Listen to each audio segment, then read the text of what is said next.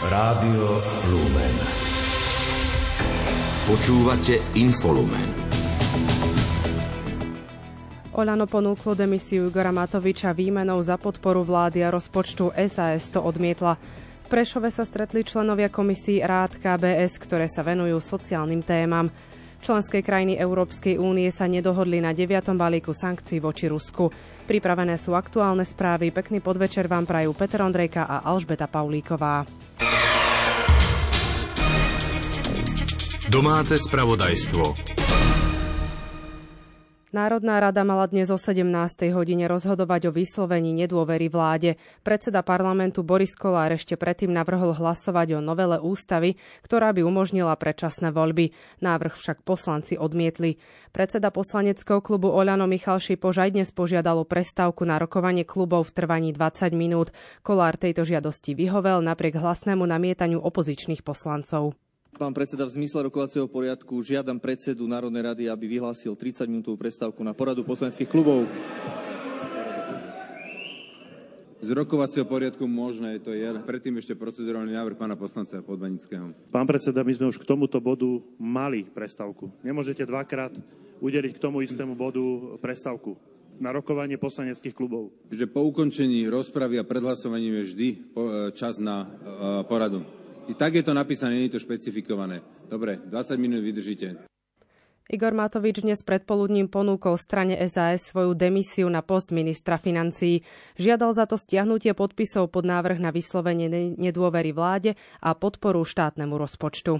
Kolegovia z SAS pred celým Slovenskom po voľbách slúbili bezhraničnú lojalitu a vernosť demokratickým voličom. Po odchode z koalície zase slúbili byť konštruktívnou opozíciou. To, čo sa deje dnes, vidíte sami. Dnes o 17. hodine rozhodnú o osude koalície hlási skorumpovanej mafie, voči ktorej sme svojho času spolu bojovali. Rozhodnú hlasy ľudí, ktorých sami nazývajú fašistami. A úplne rozhodujúci hlas bude patriť človeku, ktorému sa z noci do rána záhadne obrátilo svedomie. Slovensko nevyhnutne potrebuje pokoj, toto konanie však prináša rozvrat. Povalenie vlády v tomto čase spôsobí totálny chaos a neschválený štátny rozpočet, strádanie ľudí a mimoriadné ekonomické škody pre štát. Strana SAS reagovala, že odmieta hrať akékoľvek hry a koniec vlády je nevyhnutnosťou. Uviedla, že táto vláda si nezaslúži ich dôveru a viacerými svojimi rozhodnutiami stratila protikorupčný rozmer. Predseda Richard Sulík uviedol, že demisia Igora Matoviča nemala byť len hypotetickou možnosťou, ale mala byť aj skutočne podaná. Dodal, že potrebujeme slušnú krajinu so slušnou vládou. Vicepremiérka Veronika Remišová hovorí, že SAS odmietnutím ponuky poslala Slovensko do neistoty. Mrzí ju, že osobné animozity, politické obchody a boje prestreli červený koberec zlu. Hlasovanie za pád vlády už počas dňa avizoval aj poslanec Martin Borguľa. Naďalej trval na odchode ministra vnútra Romana Mikulca. Poslanec Patrik Lindhardt, ktorý dnes odišiel z klubu Sme rodina, sa popoludní na úrade vlády stretol s Eduardom Hegerom. Premiér si ho pozval, aby sa rozprávali o uvoľnení peňazí na potravinový semafor. Linhard predtým vyhlásil, že bude hlasovať za nedôveru vláde, keďže minister Igor Matovič podľa neho na semafor nedal peniaze.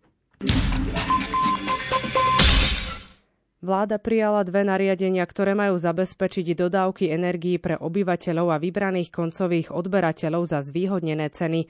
Informovalo to minister hospodárstva Karel Hirman. Prvým je návrh nariadenia, ktorým sa ustanovuje limit nárastu schválenej alebo určenej ceny tepla, Druhým schváleným materiálom je návrh nariadenia, ktorým sa ustanovujú maximálne ceny pre časť regulovanej dodávky elektriny a plynu pre vybraných koncových odberateľov a výšky taríf pre domácnosti a vybraných odberateľov elektriny.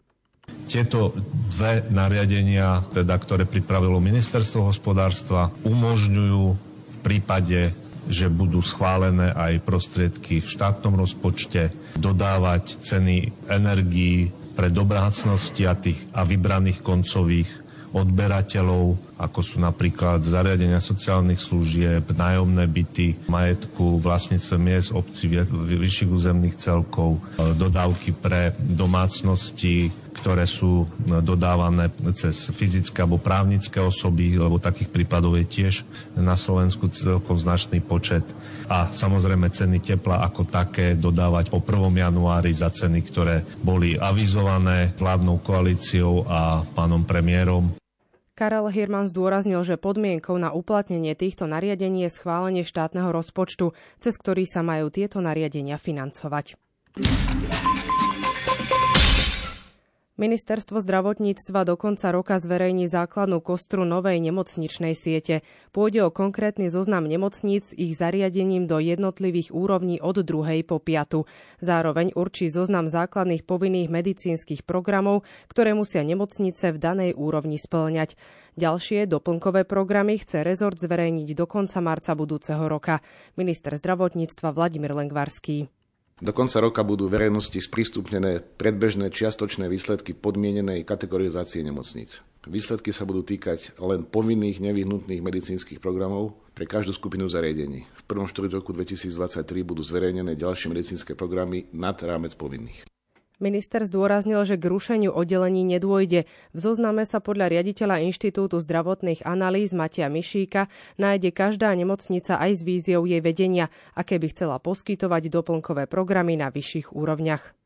Aktuálne vyhodnocujeme ten základný programový profil, ktorú musí daná nemocnica plniť, s tým, že vlastne zákon nám hovorí, že do siete nemocníc sú zaradené nemocnice prvej úrovne iba vtedy, pokiaľ majú nejaký doplnkový program druhej a vyššej úrovne. Tým, že zatiaľ doplnkové programy nevyhodnocujeme, to bude prebiehať diskusiou s nemocnicami v prvom kvartáli budúceho roku, tak budú aj nemocnice prvej úrovne uvedené v zozname nemocníc, ale technicky vzaté nie sú ešte súčasťou siete. Nemocnice sa majú rozdeliť na 5 úrovní podľa rozsahu poskytovania zdravotnej starostlivosti, pričom 5. úroveň predstavuje najvyššiu a prvá najnižšiu. Myšík priblížil, že v 5. úrovni má byť jedna nemocnica, v 4. 3, v 3. približne 8 až 10 a v druhej do 40 nemocníc. Reformu prijal parlament v Lani. Prvé reálne zmeny v praxi by mali ľudia pocítiť v nemocniciach v roku 2024. Krátko z domova.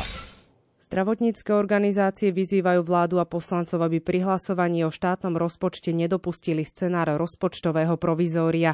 Ten by mal podľa nich zásadný dopad na poskytovanie zdravotnej starostlivosti pre pacientov. Podotkli, že súčasný návrh rozpočtu nepočíta s viacerými plánovanými opatreniami, ako sú napríklad dodatočné náklady spojené s požiadavkami lekárskych odborárov, zastropovaním cien energií alebo novelou zákonníka práce. Televízia Markíza vyhrala spor v kauze jednej zo zmeniek. Okresný súd Bratislava 5 zamietol žalobu, ktorou Marian Kočner prostredníctvom svojej spoločnosti vymáhal od televízie vyše 26 miliónov eur. Súdna rada rozhodla o preložení 8 sudcov na vznikajúce správne súdy. Na Bratislavský správny súd od 1. júna budúceho roka preložila jednu súdkyňu, na Banskobystrický správny súd štyroch a na Košický troch sudcov. Uviedol to predseda súdnej rady Jan Mazák. Skepsa o personálnom obsadení týchto súdov podľa jeho slov pomaly, ale isto mizne. Najlepšou štátnou, univerzitnou a fakultnou nemocnicou tohto roka je Ústredná vojenská nemocnica v Ružomberku, druhou je Rooseveltová nemocnica v Banskej Bystrici a treťou univerzitná nemocnica Martin. Najlepšou všeobecnou nemocnicou je tretíkrát nemocnica Košice Šaca. Informoval o tom Dušan Zachar, riaditeľ Inštitútu pre ekonomické a sociálne reformy, ktorý hodnotenie realizuje. Prostredníctvom 836 PCR testov odhalili včera na Slovensku 146 prípadov nákazy koronavírusom. Pribudli tri obete. V nemocniciach je s ochorením COVID-19 477 pacientov.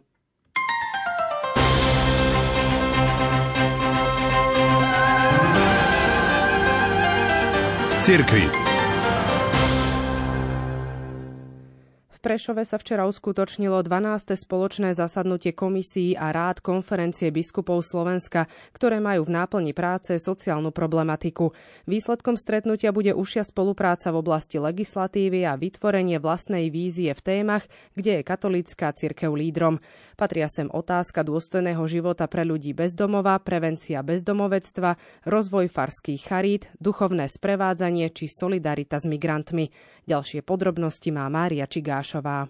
Predseda sociálnej subkomisie konferencie biskupov Slovenska Vladika Peter Rusnák poďakoval zástupcom inštitúcií a dobrovoľníkom, ktorí sa venujú ľuďom v ťažkých situáciách, často aj bez primeranej odmeny. Častokrát táto spoločnosť si nevie poradiť s tými sociálnymi problémami. Jedna záplata strieda druhú a tretiu a tak ďalej. A ako hovorí pán Ježiš, že a potom diera je ešte väčšia. A cirkevné inštitúcie, cirkevné spoločenstva, reholné spoločenstva, charitatívne spoločenstva, spoločenstva majú dve úlohy. Jednak ku svojim zverencom, teda ľuďom, ktorí potrebujú pomoc, a potom voči štátu. Arcibiskup Cyril Vasil okrem iného poukázal aj na pretrvávajúci problém zabezpečenia duchovnej služby pre pacientov a nejasné postavenie nemocničných kaplánov v zdravotníckých zariadeniach. V liberálnom západnom svete, v sekulárnom Francúzsku, v Amerike je štandardná súčasť nemocnic nemocničný kaplán. U nás žiaľ sa musíme uspokojiť s tým, že kňaz má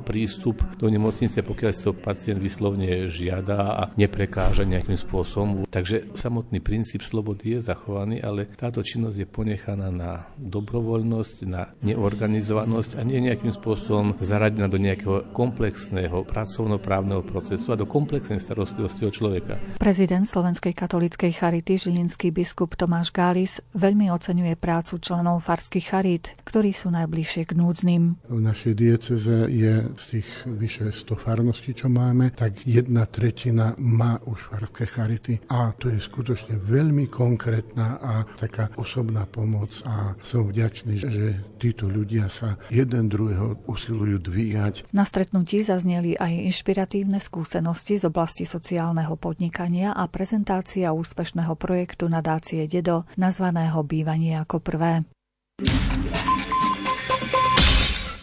Vo viac ako 1500 farnostiach na Slovensku sa počas tohto ročnej misijnej nedele vyzbieralo takmer 702 tisíc eur na podporu misijných diel pápeža Františka. Misijná nedela je tak najväčšia akcia Solidarity na svete. Väčšina výťažku zo zbierky pomôže v Kambodži. Viac informácií má Peter Štancel. Finančná zbierka na misijnú nedelu sa koná v katolických kostoloch vo všetkých krajinách sveta. Výťažok z nej je určený na podporu aktivít v najchudobnejších diecézach a farnostiach. O misijnej nedeli hovorí národný riaditeľ pápežských misijných diel na Slovensku Ivan Kňaze. Je najväčšou univerzálnou slávnosťou a charitatívnou e, akciou sveta je výmena darov a vzájomná modlitba v cirkvi. Uvedomujeme si, že cirkev žije na celom svete a že sú krajiny, ktoré môžu pomôcť viac finančne, sú tie, ktoré môžu pomôcť viac s tou živou vierou. Misijná nedela nám pomáha objavovať bohatstvo cirkvy po celom svete. Počas misijnej nedele sa na Slovensku podarilo vyzbierať 701 959 eur a 30 centov. Srdečne chcem poďakovať všetkým kňazom, ktorí organizovali tieto zbierky po kostoloch, ale aj všetkým hlavne darcom, ktorí boli takýmto spôsobom štedrí a pomohli tým najbiednejším. Finančné prostriedky podporia misijné dielo šírenia viery v Kambodži. Tieto peniaze putujú do misijných krajín, do diecéz, väčšinou idú na stavbu kostolov alebo podporu katechétov, teda táto suma je určená pre jedno z diel, ktoré je misijné dielo šírenia viery, potom je druhé misijné dielo detí, tretie je misijné dielo podpory bohoslovcov. A táto suma celá, bez toho, aby sme si na Slovensku nechali čo i len cen, ide na misijné dielo šírenia viery. Kto dá prístrešie Svetej rodine? To je názov adventnej pobožnosti, ktorá sa začína dnes a trvá do Vianoc. Ľudia sa v rámci nej stretávajú každý večer, obyčajne v čase, keď zvonia na aniel pána. Počas deviatich dní chodia z domu do domu ako ľudia, hľadajúci prístrešie a spoločne sa modlia. Tento deviatník sa modlievajú aj vo veľkých vozokanoch. Andrej Čelkovej o tom porozprávala Anna Havetová. 15. december si dodnes udržiavame a začíname sa modliť deviatník, kto dá pristrešie Pane Márie. My máme veľmi peknú tú tradíciu, že si to aj tak vyspievame. Máme pieseň, ktorá sa začína vždy v tom dome, Potom máme také klopanie, sa to volá, keď ideme do druhého domu a keď príjeme do toho druhého domu, tak pokračujeme v tej piesni, čo sme začali. Koľko rodín je zapojených do tohto deviatníka alebo do tejto modlitby? Po deviatých rodinách sa chodí putuje sa. Keď ideme cestou, tak si spievame, alebo sa modlíme, ale môžu prísť tam aj druhí sa modliť. Susedia, alebo nejakí chorí, ktorí sú na okolí. A potom, keď sa pomodlíte v tom dome, tak hneď v zápäti prenášate obraz do ďalšieho domu? Áno, prenášame to do ďalšieho domu. Obraz máme, pekný vymalovaný obraz, kde pána Mária ešte len čaká pána Ježiša, nie ešte s Ježiškom a svätý Jozef je pri jej. Takže ten obraz si prenášame z domu do domu. Po celý ten čas, teda aspoň ten jeden deň, kým ostáva obraz v tej rodine, tak je tam príležitosť pre tú rodinu, že môžu pri ňom pobudnúť, pomodliť sa, aj sa to tak zvykne dodržiavať? Áno, už keď je v tom dome tá pána Mária s tým svetým Jozefom, ten obraz, tak to tak cíti takú Božiu prítomnosť. Čo potom? po tom 23. decembri s tým obrazom ostáva v tej rodine celý rok alebo sa odloží? Ten obraz sa vráti tej rodine, ktorá ho má. V Zinách pri Dolnom Kubíne sa uskutočnila odpustová slávnosť, pri ktorej farnosť prevzala relikviu blahoslaveného Salesiana Titusa Zemana. Liturgii predstal don Jozef Luscoň, ktorý uviedol, že z tejto farnosti vzýšlo viacero duchovných povolaní do salesianskej rodiny a niektorí veriaci boli aj na salesiánskych misiách na Sibíri. Pápež František stanovil dátum liturgického slávenia Sviatku blahoslaveného na 8. januára. Svetý otec František vyzval pri slávení Vianoc pamätať na utrpenie ľudí na Ukrajine. Veriacich pozval prežívať sviatky v skromnosti a s uštedrením sa podeliť so strádajúcimi bratmi a sestrami trpiacimi vojnou. Počas včerajšej generálnej audiencie vyzval, aby sme si urobili skromnejšie Vianoce so skromnejšími darčekmi. Tiež rozoslal výzvu aj v podobe odkazu cez Twitter. Uviedol, že počas adventu očakávame pánov príchod tým, že sme vnímaví voči najkrehkejším bratom a sestrám, ktorí klopú na dvere nášho srdca. Správy zo sveta.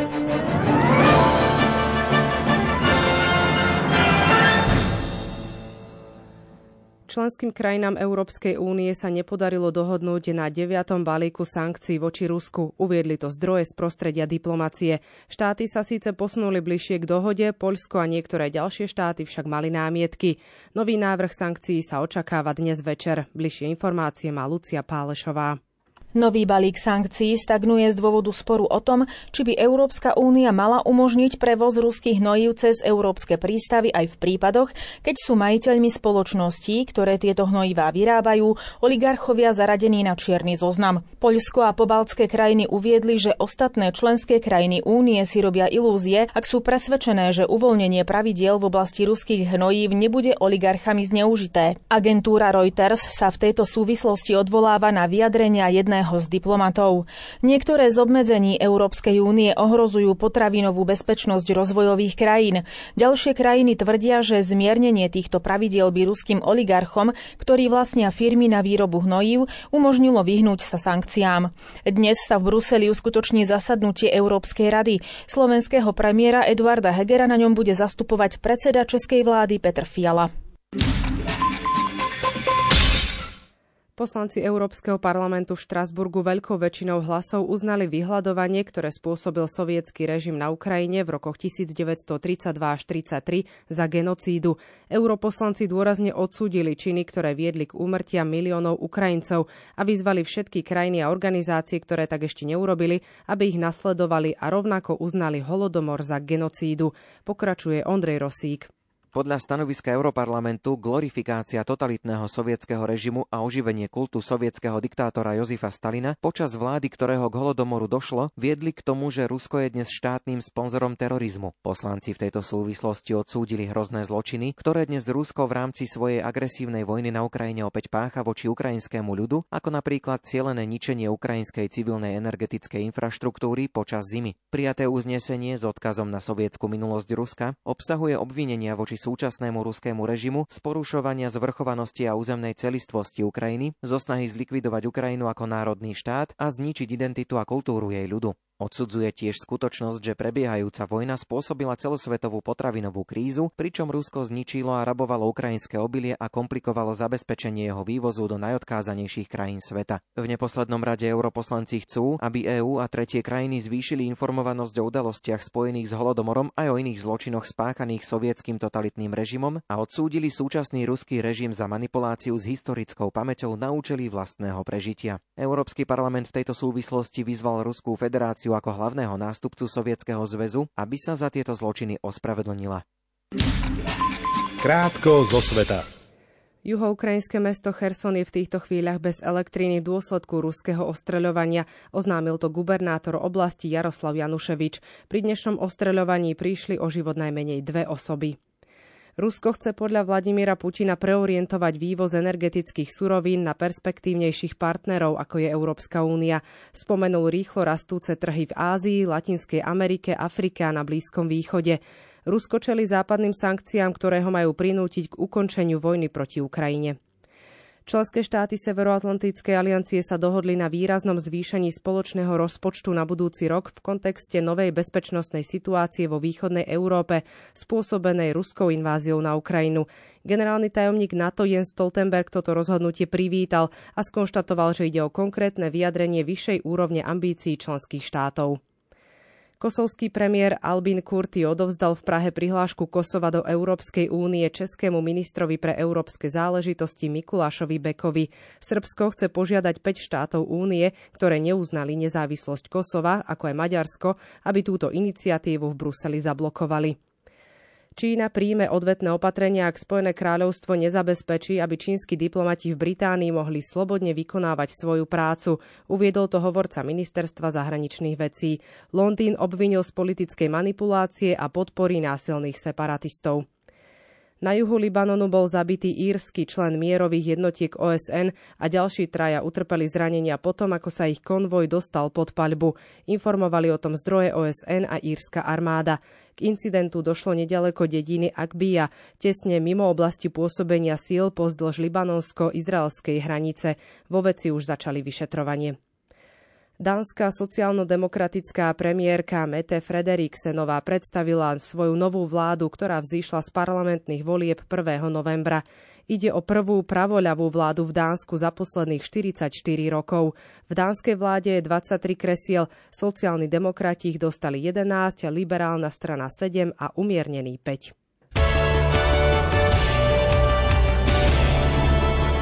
Šport Rádia Lumen.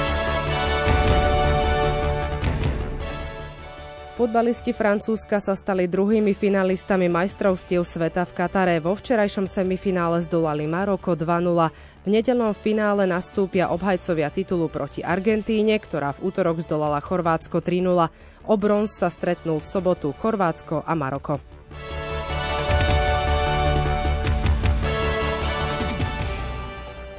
Slovenská hokejová reprezentácia do 20 rokov sa pripravuje na šampionát tejto vekovej kategórie. V nominácii figuruje trojica brankárov, 10 obrancov a 15 útočníkov. Hlavný tréner Ivan Feneš siahol až po 13 hokejistoch pôsobiacich v severoamerických súťažiach. Dobrou správou podľa neho je, že môže počítať aj so Šimonom Nemcom a Filipom Mešárom. Bilanciu viac ako jeden bod na zápas si udržiava Servác Petrovský v OHL, Samuel Honzek je dokonca súčasťou elitnej desiatky kanadského bodovania vo VHL. Novým trénerom hokejistov Liptovského Mikuláša sa stal Ernest Bokroš. Mužstvo povedie spoločne s asistentom Martinom Hrnčárom. Vo funkciách nahradili Jana Šimka s Petrom Kolbom, ktorý, s ktorými vedenie klubu nedávno ukončilo spoluprácu. Bokroš viedol v úvode sezóny hráčov Prešova a ako hlavný tréner pôsobil aj Hrnčár, ktorý predčasne skončil v Poprade.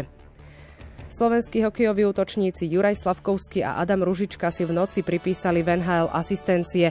Z víťazstva sa však netešili. Montreal so Slavkovským prehral na lade Otavy 2-3, Ružičkovo Calgary podľahlo doma Vancouveru 3-4 po samostatných nájazdoch.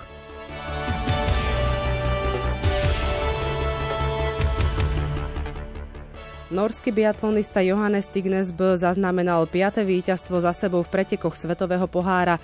V dnešnom šprinte na 10 kilometrov predviedol čistú streľbu. Slovák Michal Šima obsadil 40. miesto a pripísal si jeden bod do hodnotenia Svetového pohára. Naopak Tomášovi Sklenárikovi sa nedarilo, skončil na 76. pozícii a nepostúpil do sobotnejších stíhacích pretekov. Petra Vlhová nebude štartovať v zajtrajšom zjazde Svetového pohára v San Morici. Slovenská lyžiarka absolvovala oba tréningy, v úvodnom skončila na 43.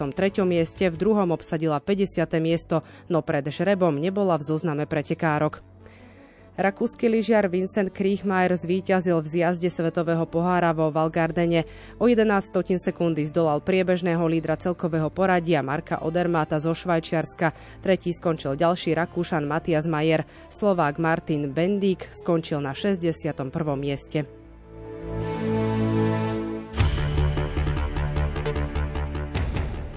Slovenská plavkyňa Tamara Potocká postúpila v Melbourne na majstrovstvách sveta v krátkom bazéne do semifinále disciplíny 100 metrov polohové preteky. V rozplavbách obsadila 13. priečku časom 59,69 sekundy, ktorým zároveň po 22 rokoch prekonala národný rekord Martiny Moravcovej a v semifinále ho dokázala ešte vylepšiť o 14 desatín na 59,55 sekundy. Výsledkami som zatiaľ maximálne spokojná. Podarilo sa mi zlepšiť čas z doobedný rozplav, čo je vlastne aj nový slovenský rekord, čo som veľmi šťastná, pretože som to vôbec nečakala. A no nič, ideme ďalej, ešte v nedelu 200 znak, tak dúfam, že mi budete držať palce ďalej.